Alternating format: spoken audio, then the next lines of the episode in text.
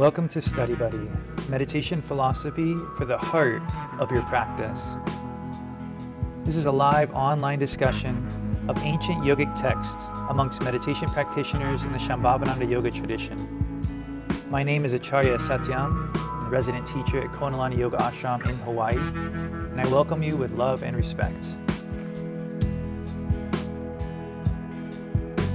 Well, so wonderful to see everyone. I'm really excited about our content as we uh, continue to unpack the preliminary sutras. Uh, so I'm going to spend a little bit of time recapping um, just to get us all on the same page because it was, I think it was pretty dense material and uh, pretty powerful. And um, uh, sort of going back through, I have a little bit of more, uh, a little bit more resources to add into the discussion. Um, and then it'll lead up to a little bit of free writing. Hopefully, they have a pen and, and paper nearby. Um, always good idea. And then, of course, some discussion. So, uh, thanks, Anandama, for posing a couple questions on Marco Polo. That was awesome. Such a great resource for us all. If anybody starts to feel that inspiration flowing, I really enjoyed having a moment in the middle of my day where I got to like work with it and contemplate. Um, that was like a treat for me. So, thanks. Um, but yeah, let's let's sort of review. Let's just take a glance back at at the material that sort of starts um, the Vijnana Bhairava off to I don't know. You could say like a a shocking start, right? Um, and I'm just going to be sort of glossing over some of the material that we did yesterday. So it starts by Parvati asking Shiva a really straightforward question. Um, Shiva, what is the real essence of the way we have to tread? And Swami Lakshmanjoo takes a moment to say, hey, that's literally how it's written. What is the essence of the way we have to march or to tread on this path, on the path? She names quite a few um, practices and techniques, some simple, some really complex, and says, Shiva, of all these techniques, what's the one? And then the shocking answer from Shiva that I think Bob got to read last week, which was fun, was Shiva says, um, well, actually, first, he says, this is the question, the question of questions um, that you put me for me. And he adds, you must conceal this answer. I thought that was pretty interesting. Um, two things there that someone asking, What's the best way to practice? What's the way to practice? How do we know if we're doing it right? And he says, That's the question on everyone's mind. Okay, first I thought that was interesting. Okay, so for all of time, people have really wondered about that. But then the second thing is, why why must this answer that he's about to give us be concealed? And um, for those of you who were here last week or watched the recording, you know the answer was sort of shocking. Um, and I think that that kind of shocking answer that he's about to give us um, is something that uh, only a real practitioner uh, would understand. You know, somebody who's really put in the time. Uh, because to say, which is what he's about to say, that no techniques are the right technique would be a little like um, startling to someone who who hasn't really tasted anything beyond technique. Do you know what I mean? So it's almost like how Babaji tells us when someone asks for a nickel, give them a nickel.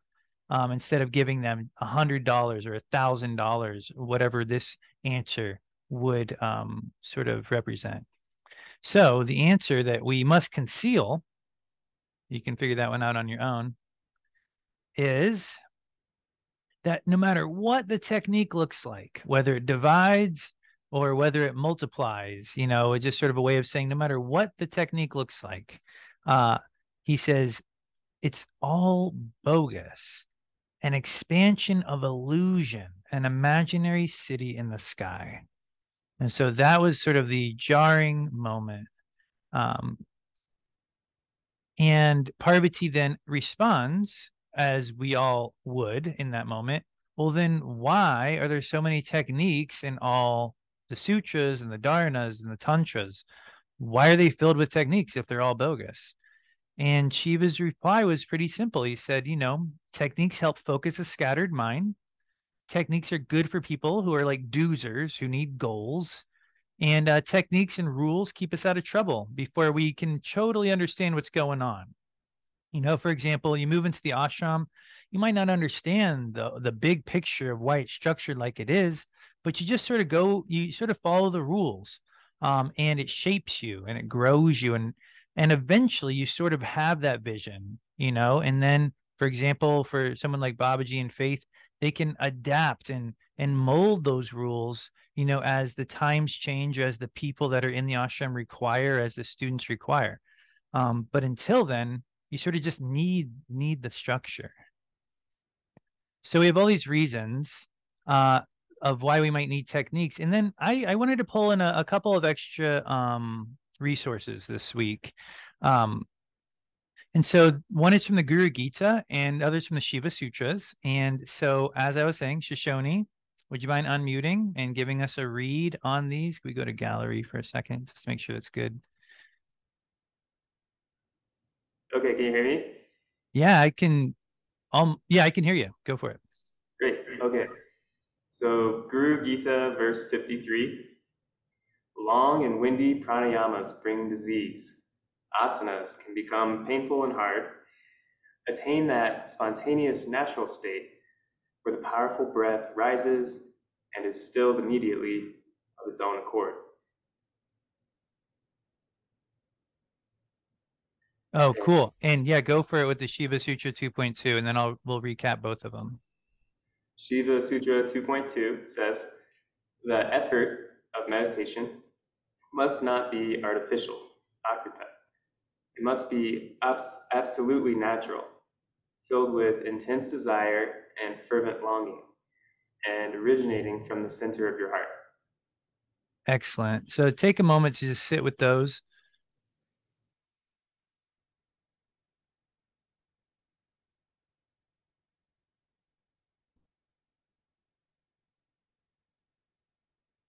So maybe you've glanced at that uh, verse in the Gita. Anybody sort of, yeah, you've seen it.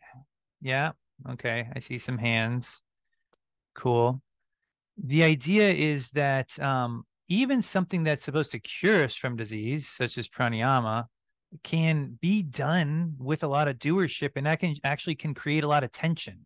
Um, and so, or, or asanas, asanas are meant to balance the body but if you get too um, compounded on the technique of it, if that's all you're seeing, eventually it might lead to imbalance.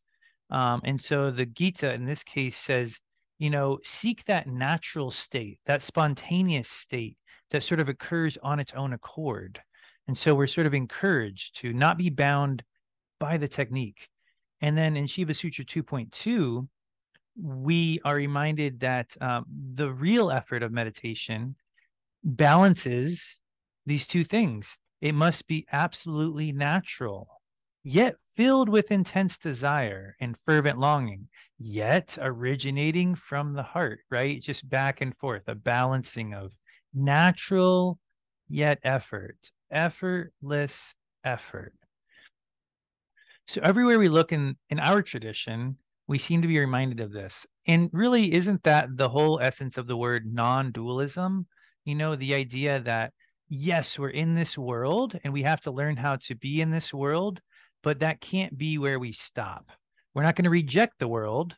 There is this dualistic reality that we're all a part of, but there's something more to it that we're seeking. So we're going to keep seeing this.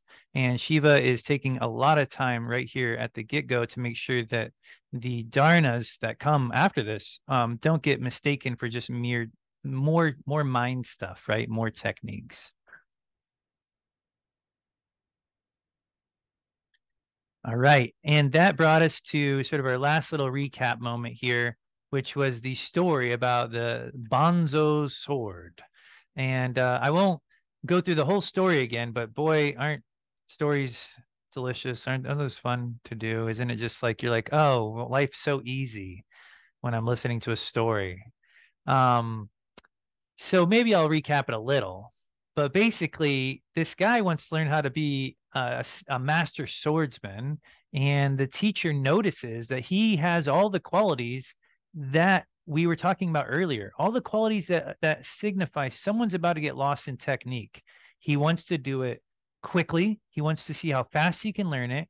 He wants to do it on his terms and he wants to only learn about swordsmanship. So the teacher's like, yeah, that's he he sees that this isn't going to work. And he says, "Oh, that's going to take you 10 years." And the student's like, "No way." And he's like, "Oh, well then it'll take you 30 years." And the student's like, "What?" And he goes, "50 years." You know, and the guy's like, oh, "Okay, okay, I'll do it how you want me to learn swordsmanship." You know, and basically to me it sounded like almost like moving into the ashram. You move into the ashram, you think, "I want to be enlightened." And what do you do? You work in the garden, you do dishes, you make beds, you weed the bamboo, you water the cacao, you do all these things that don't appear on the surface to be leading to enlightenment. You know, it's the Karate Kid kind of mentality wax on, wax off. And uh, three years into this, his teacher, he's he's this guy's washing a dish and he's like, Man, am I ever gonna learn how to be a swordsman? And his teacher jumps out from behind him and whacks him with a huge wooden sword. And the guy's like, ah, what was that? And the guy's gone. The teacher's gone. Banzo splits. And then the next day, he's like weeding in the garden. And the teacher jumps out of a tree and whacks him with another wooden sword. And then he runs off. Um, and so the story goes that this student eventually had to learn how to find his center in any situation that he couldn't become dependent on any one technique in order to find his center and that that was his source of growth that's how his teacher taught him and so for the last year plus you know babaji's been emphasizing for all of us like release technique release doership yet find your center you know? And so that story of the taste of banzo's sword you know is there to sort of uh, remind us that um, you technique itself is not the problem. It's become it's becoming dependent upon technique. It's losing sight of the goal that we're really trying to avoid we need technique we need structure but we also need to reach beyond it when we're capable of doing so right? So that brought us to the the metaphor that concluded class which was the idea of technique being the sugar coating on the medicine. Uh, Lakshmanjoo gave us just this sort of concept that technique is the sugar coating that helps us take the medicine of the present, the medicine of growth of our practice, and that we need it, but not to get too dependent upon it. Um, like I was saying, Anandama posted some great questions on Marco Polo that I look forward to addressing right now. But I wanted to just set us up with a free write opportunity uh, based on how this maybe affected you over the week, or if this is the first time you're hearing it, going with that. Um, and so the free write, uh, quite simply, is based on what we've already heard. How does this knowledge, this knowledge, the stuff we just learned about, help you understand the role of technique in your practice? How do you experience, and this is really important, I, I really want to emphasize, how do you experience the difference between technique and the goal?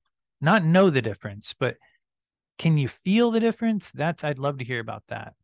And does this experience over here or knowledge, does this, has this helped you avoid doership or dive more deeply into your heart?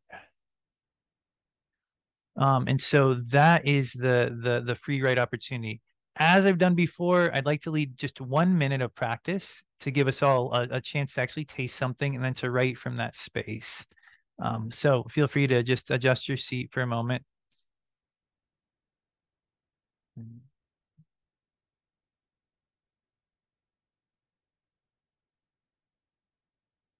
And we'll take a moment and and feel the first technique that we're always presented with in in these teachings is the seat. So allow yourself to rock a little from left to right, and as Paul Reps taught in the teaching the, the what that we cited last week, you rock from left to right and as you find your center, you center. See if you can notice that.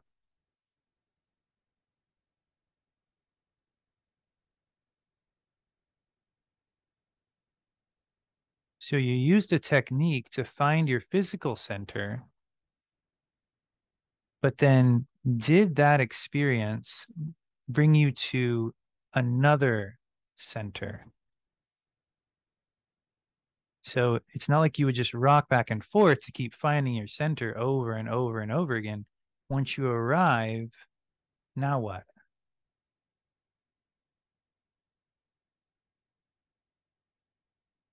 And so this this next layer is presented the breath. The breath can take you towards the heart. As Babaji's been telling us recently, inhale, allow the breath to help you find the heart. And as you exhale, allow the space of the heart to expand, allow yourself to deeply surrender. That's the technique. There's a pathway, there's a structure, and it helps.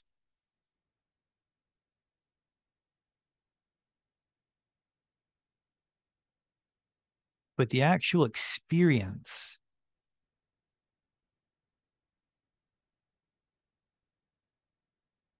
goes way beyond those simple instructions. How do you actually get your heart to expand on that exhale? It's you can't just say expand on exhale. It doesn't quite happen. So what do you really do?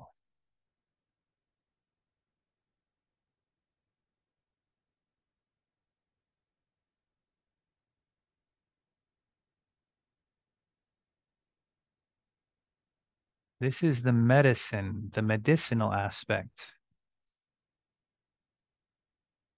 the surrender.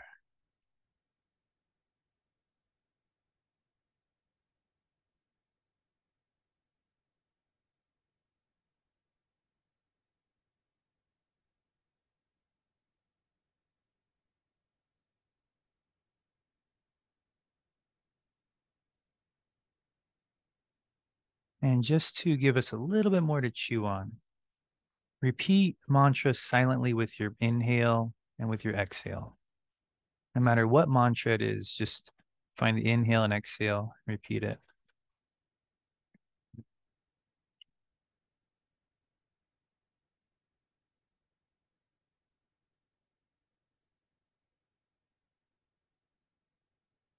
Now, the technique is the repetition of this mantra.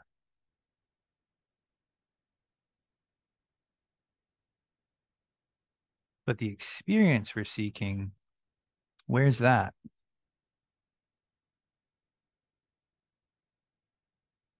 Are you repeating the mantra just to repeat the mantra? And if not, if there's something more to it, what is that more and how do you access it?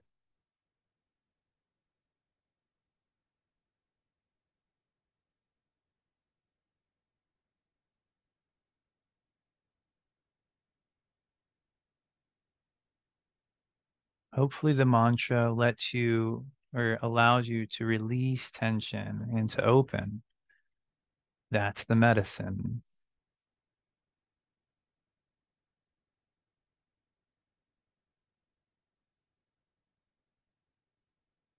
And so from this space, we'll take two minutes to write.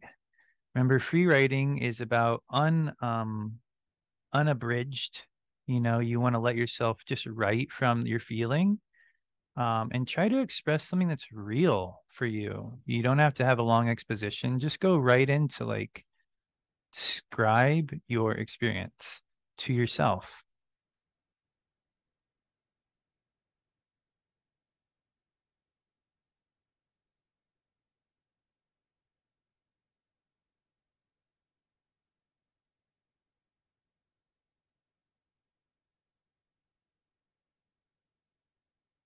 I'm going to put those drums back on.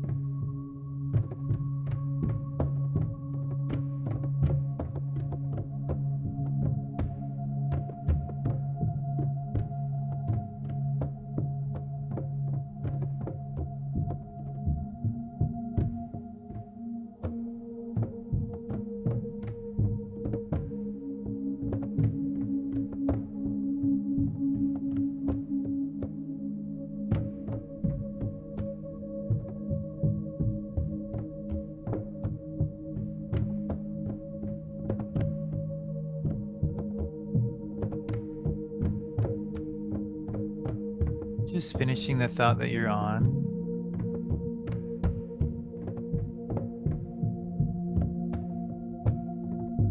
Taking a moment to reread what you wrote, sort of respect the process. Underlining a key word or phrase that stands out to you and sharing that in the chat box if possible.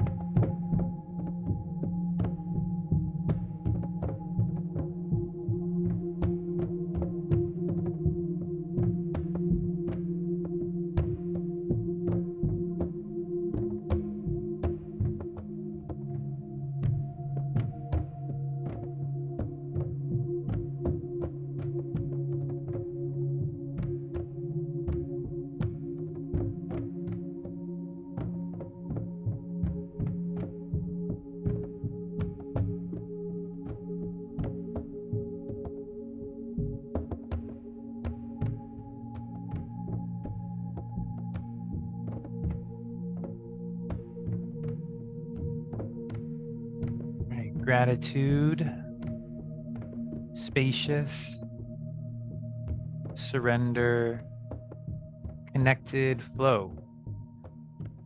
Doership dissolves. A throb in the heart that the mind can't describe. Joy rising. Oh.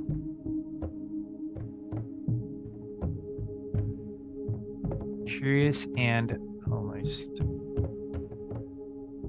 curious and observant. Spelled it's there. Energy takes over.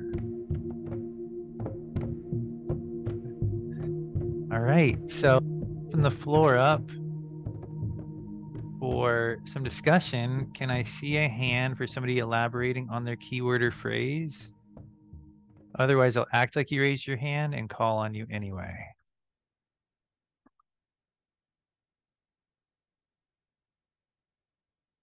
Marcella actually raised her hand, by the way. Okay, go for it.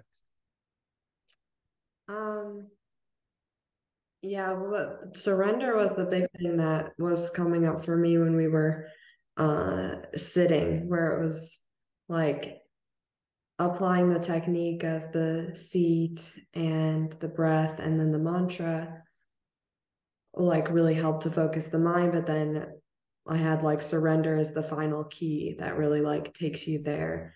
It was like at that point that, that I could just feel like the heart opening. And then as soon as the mind starts to click back in again, it's like the heart kind of like zips back up.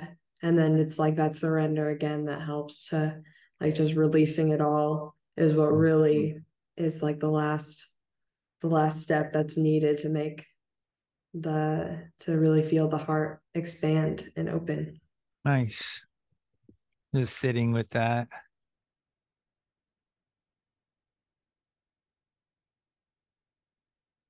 Yeah, I mean, when you said the it's the the final key um, that really sort of hit home because it it really is there's a there's a a technique that we need, and then it takes us to a certain point, and then that last step is of of surrendering the technique is actually a part of the technique. You know it might not be said in every single one every time we teach something or, or, or read something but it seems like babaji says you get in the vehicle takes you to the mountaintop and then getting out of the vehicle would be the final part of why that vehicle existed you know? So it's really i like how you sort of brought that um that sort of element of step by step aspect to it and I can't help but ask because you're an ultra runner and I'm fascinated by the concept. You know, um, if if this kind of if this sort of follows you into your work, you know, uh, when you're running, if there's a sense of like a balance of technique and letting go of technique, I mean, to run a hundred miles seems like it would require you to sort of really figure that one out. Yeah, for sure. Because I work a lot on on running form um, because it's such a repetitive motion that you know if I'm, my form is off then you know i'll be injured after so many steps in like an incorrect way so yeah i do a lot of work on form which is really like a lot of like mm. really thinking about where my body's moving, very like detail oriented. But if I'm like focusing so hard in that way for so many hours, it's like my brain can't do it. It's not fun. It's not mm. joyful. So it's like, yeah, there is like that time and that place to really like hone in on the the movement and then to just kind of release and let your body like mm. absorb what you've done and just like move freely. So yeah, that's a really, really important part of it. Thanks. That makes so much sense. It's like, and that's it's so practical. It's like, hey, yeah, we really need this, and then we really need to let go of it, or else it's gonna like collapse the whole system. That's great. Thank you for sharing that. If anyone has any, you know, follow-ups to that, or if you want to go in a different direction, now's the time. And um, we can figure it out. If y'all want to make comments, I can mute here too. Sure, Nanima. So on the, I'm going a little different, but on the, I listened to the recording of last week's class, and during the meditation, you talked about a shoehorn. Oh, right. That just came out. I remember that.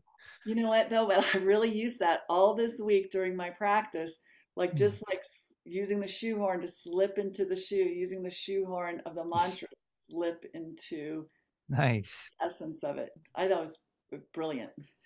Oh, cool. I when I said that, I was like, why did I? Where did that come from? But thanks for sharing. I'm so glad that was helpful.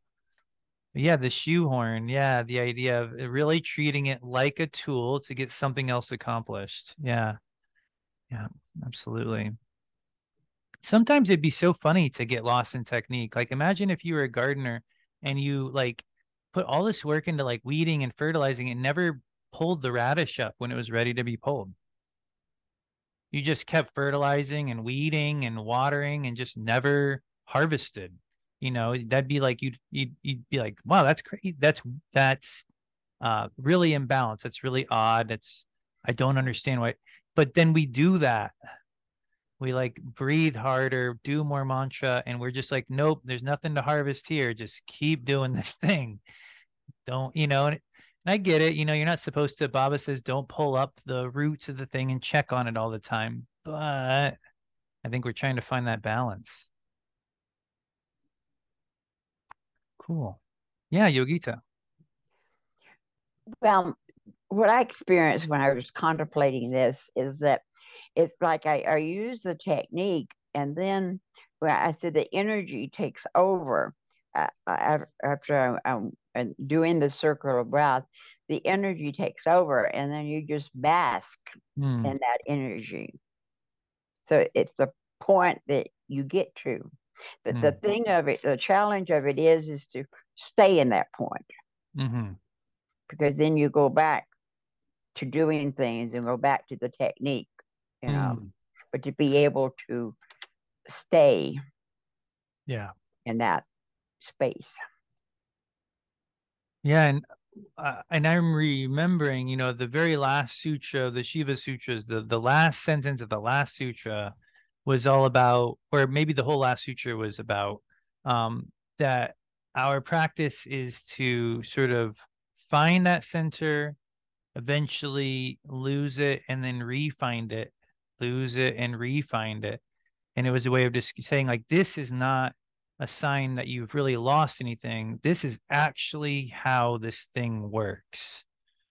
You know, because I think if you're anything like me, Yogita, it's like you sort of worry about you might worry about losing that center or it might feel like you did something wrong that your your mind's drifting and you're not back in the heart and you're not in that expansive space. But as far as i can tell and you know anybody wants to comment on it um it's almost like no that's actually the way it's gonna happen. Like this idea of like staying there permanently is um well I guess that's you know the anupaya, the the the upaya that's beyond all means, the the place we arrive.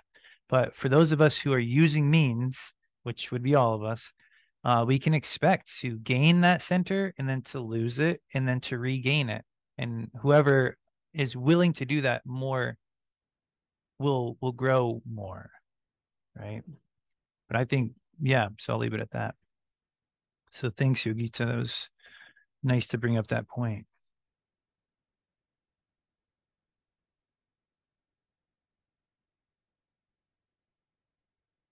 Was anybody alarmed by this concept? Was it I I, I will raise my hand and just say I was like it felt like every practice I did there was this sugar and medicine concept that I didn't realize was there. Like I didn't even like you just take so much for granted. Like you look at a deity and you're like, of course, that is I I'm going to focus on a deity and and work here and meditate on this deity. And you just like sort of go, yeah, it's right there. There's the deity, and that's what I'm going to do. And you don't realize, like, well, that deity is really just a doorway, a sugarcoating, a, a means, a technique, a tool, a vehicle. What are you really doing? Because that, that really was a wake up call for me. Like I was telling you last week, a whole puja, I was like, geez, every single thing I'm, I'm doing is really symbolic.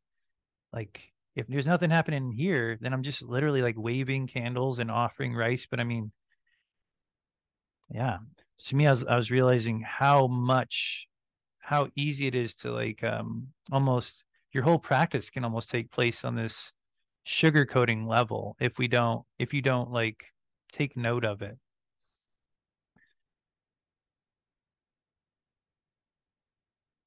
Sure, Pujari. You know, uh, one of the questions you have is, can you hear me? Yeah. Does it help you? Does it help you avoid doership?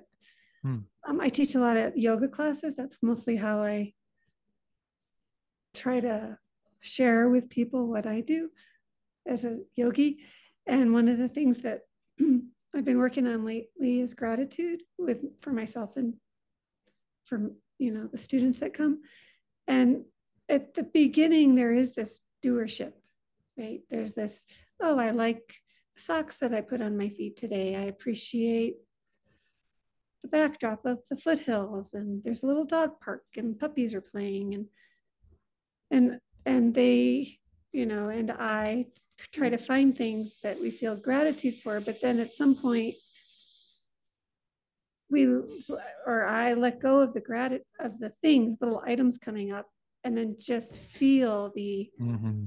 gratitude without form so yeah Mhm. there's for me there's doership um, but it does help me dive more deeply into my heart when i can cultivate that let go of it and then stay with the feeling Hmm. Yeah, it's a great example. I would say that's, you know, one of the strongest examples I think that we, uh, like people that each of us has probably encountered because in that one practice, it's so specific. Like start with these things, find these things, and then at some point transition. And because it's sort of presented to us as like, oh, this whole thing's the gratitude practice, you sort of go, oh, that's a part of the gratitude practice. But it's rare that we might apply that concept to other like practices like mantra or even working with our heart or a murti or a puja that you would start with this with this but you would eventually there would be a transition in there somewhere. Yeah gratitude's a great example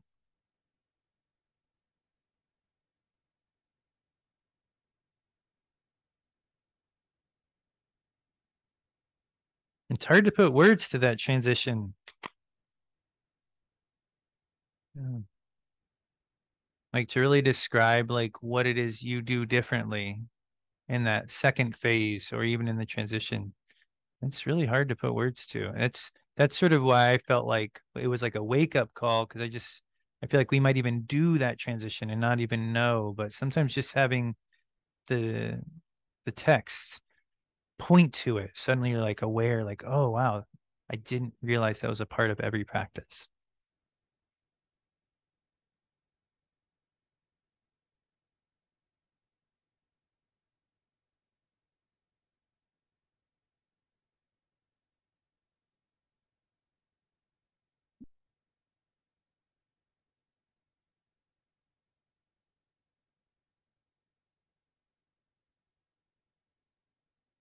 And Anandama, I know you had a question on Marco Polo that I said I would address tonight. Did you still feel that question about the idea of like, can you just take the medicine straight without the sugar? Does that still interest you or how's that going? Well, I think you've kind of answered it Oh, okay, cool. today. So thank you. Right on. Yeah, I think essentially the upayas are structured so that there's a little less sugar coating on the Shambhava upaya, if if if at all.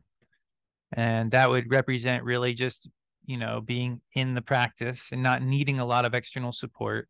The Shakti upaya would be sort of that middle ground, you know, where there's a little bit of support and a little bit without. And then the uh, Nava upaya would be, you know, where there's a lot of support. Um, and um, I think it's important that we we never really like try to manipulate how much sugar coating we're doing with our practice, but rather just try to just connect. And um, something that your question inspired in me and made me realize was like you don't we don't want to like uh, push away the sugar coating. We don't we it it's it's like if it's there, use it, absorb it, transcend, and connect. Um, but that it's not really something that we have to decide on. I think the upayas, we just magically move through them as we practice. We're not having to like say, which upaya am I in? How should I be practicing?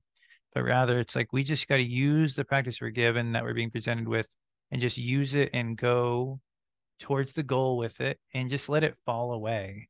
Um, but that was just something I wanted to mention in reference to your question about like um, whether we can just take the medicine directly.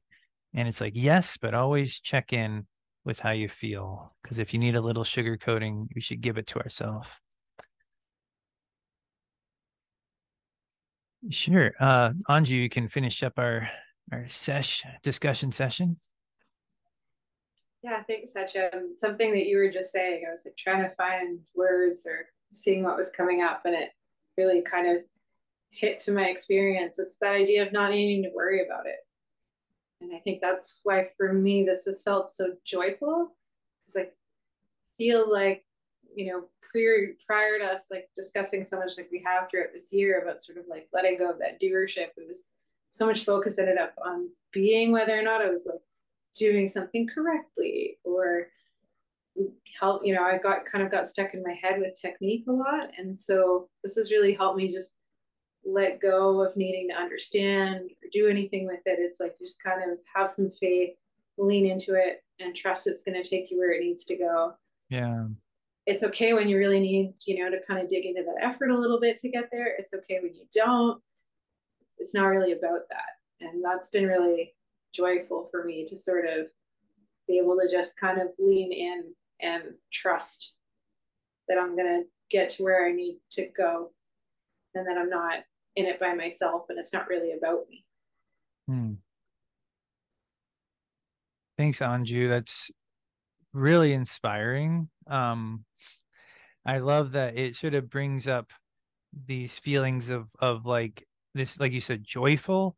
Um, almost like it's supposed to, there's supposed to be a little bit of a leap of faith, and that's what makes makes it this creative experience. And like if you're learning an instrument, you know, just like just just trust your ear and just let yourself play every now and then and just let yourself feel, you know, and enjoy that process, whether or not you hit the right note. Um, but like that, that that's a part of what makes meditation in a way exciting. I mean, think about it. We're about to meditate together. Um, like there's the possibility that you will just like let yourself go you know, and that you should sort of look forward to it. And that it's really hard to do that. Like if I was to say like, you know, just open your heart right now, it'd be like you'd you'd be like having to jump, you know, it'd be like trying to jump up two or three stories. But when you start meditate, you know, when you start getting your seat and your breath and everything, suddenly then you can a little bit of effort could actually take you to that experience if you're willing to sort of let it so I think it's a great spot for us to transition. So please shuffle around in your seat, uh, adjust your seat, get ready for for practice.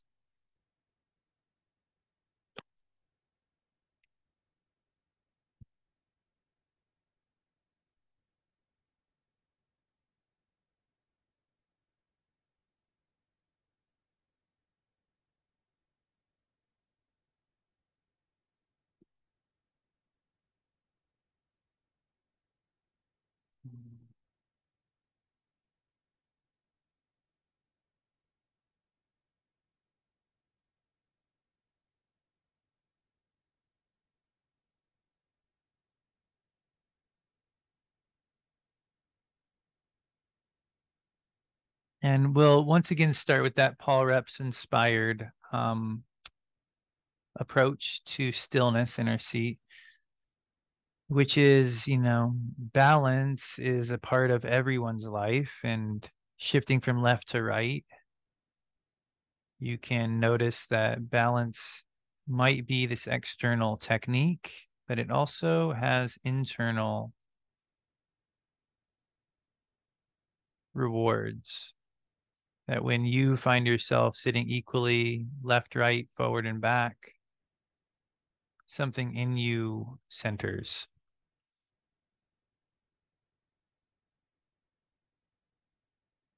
And that is sort of what allows you to move into the next kosha, the next layer of our awareness, the breath. You know, it's these doorways, these vehicles that lead to the next vehicle.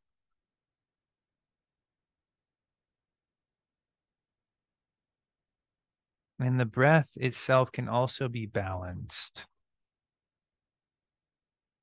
As the Guru Gita told us earlier, you know, we should seek that spontaneous breath that rises and falls of its own accord.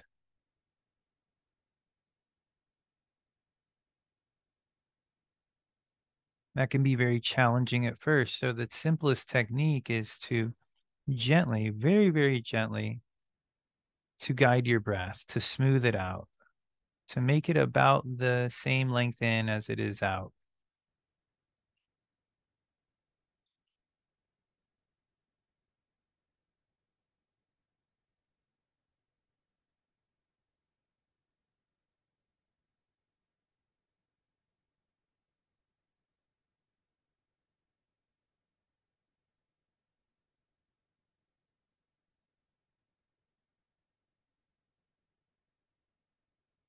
And right away, the mind might drift, and you have to go right back to okay, smoothing out the breath, making it even in length.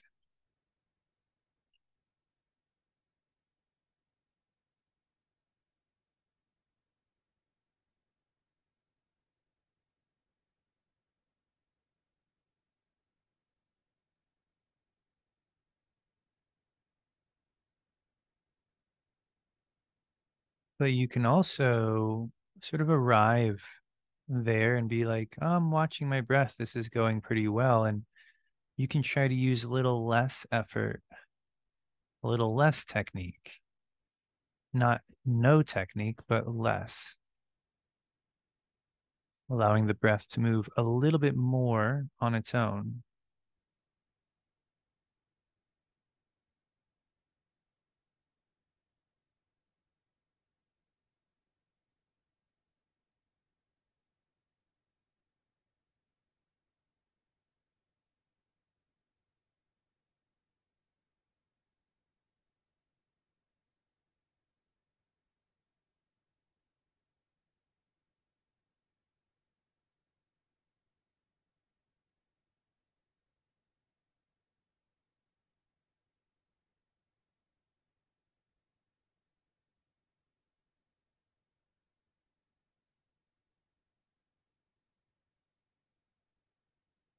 And to support you in this, you can use mantra. It should help you feel the breath each time you breathe.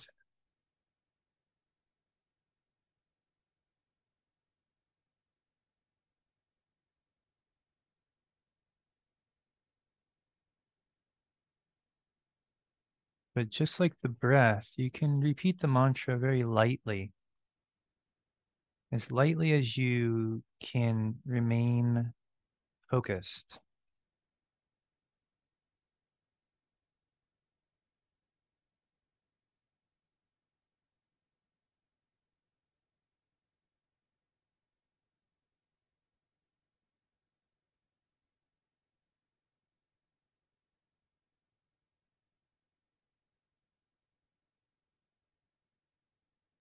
Because where the breath and the mantra are leading us is to the heart. They're not leading us in circles, they're leading us inwards.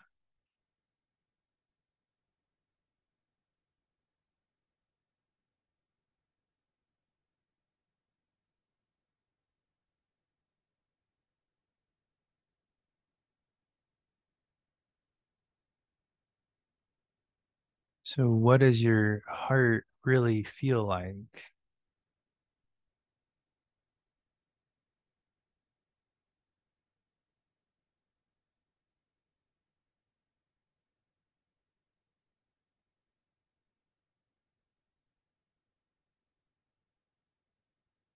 Allow your awareness to be drawn towards the heart as you inhale. And as you exhale, allow the space of your heart, the space of that awareness to expand.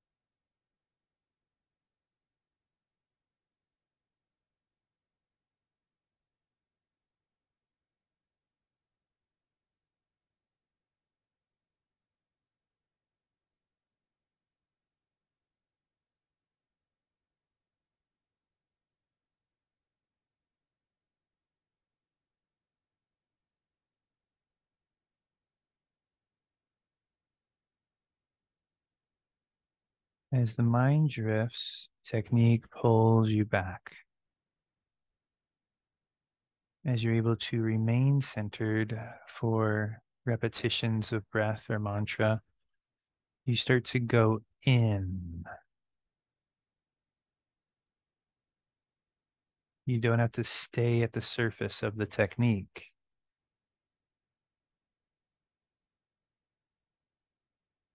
What's beyond the technique is unique to your experience. It can't be described or told to you.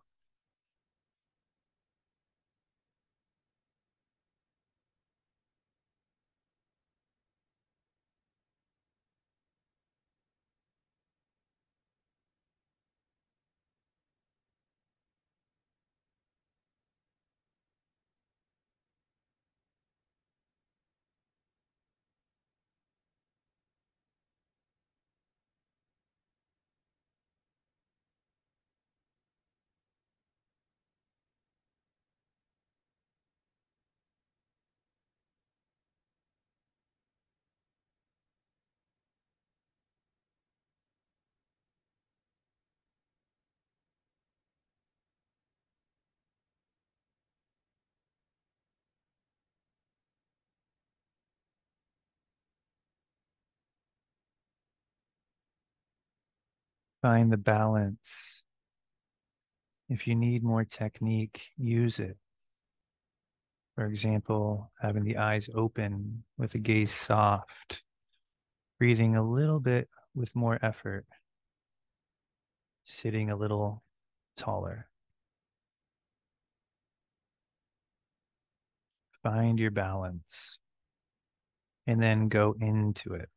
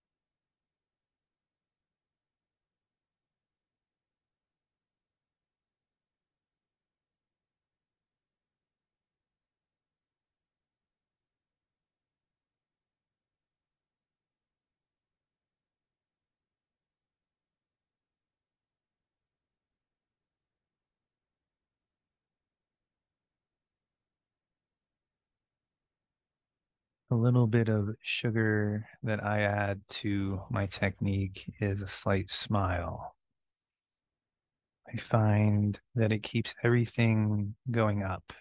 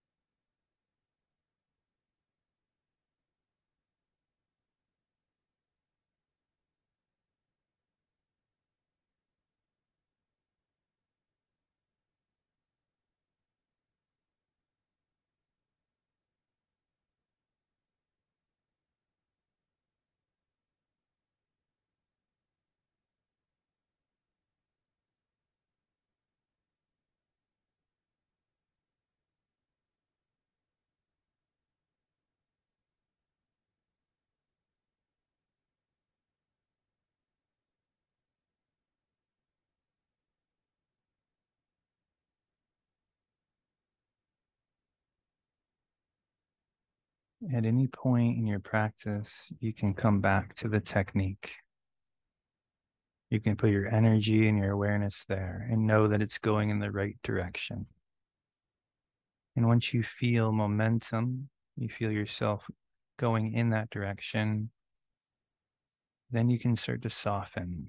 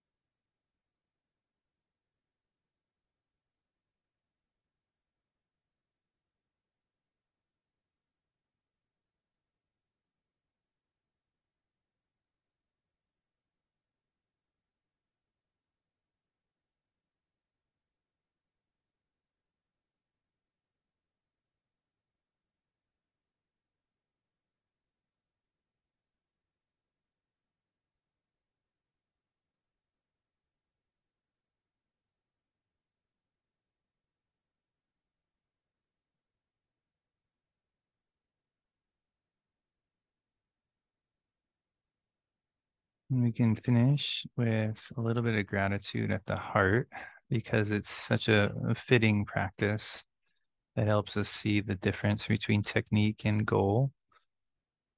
And just think of one or two things that you're grateful for, maybe today or this week. They have to actually mean something to you. They don't have to be big or small, just meaningful. And then feel the transition. Feel why we do this.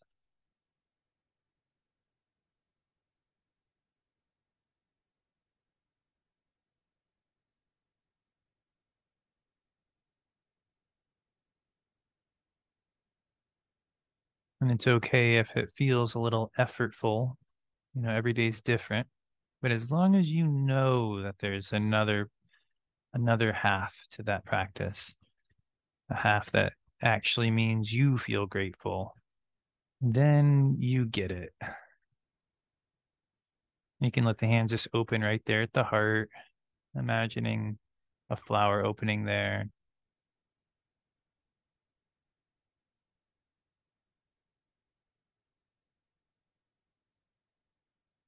Right. Namaste. Thanks everyone for your focus and attention. Um, next week, we're going to be, uh, I'm going to just say we're going to be finishing the preface to Vijnana Bhairava because there's another half to it.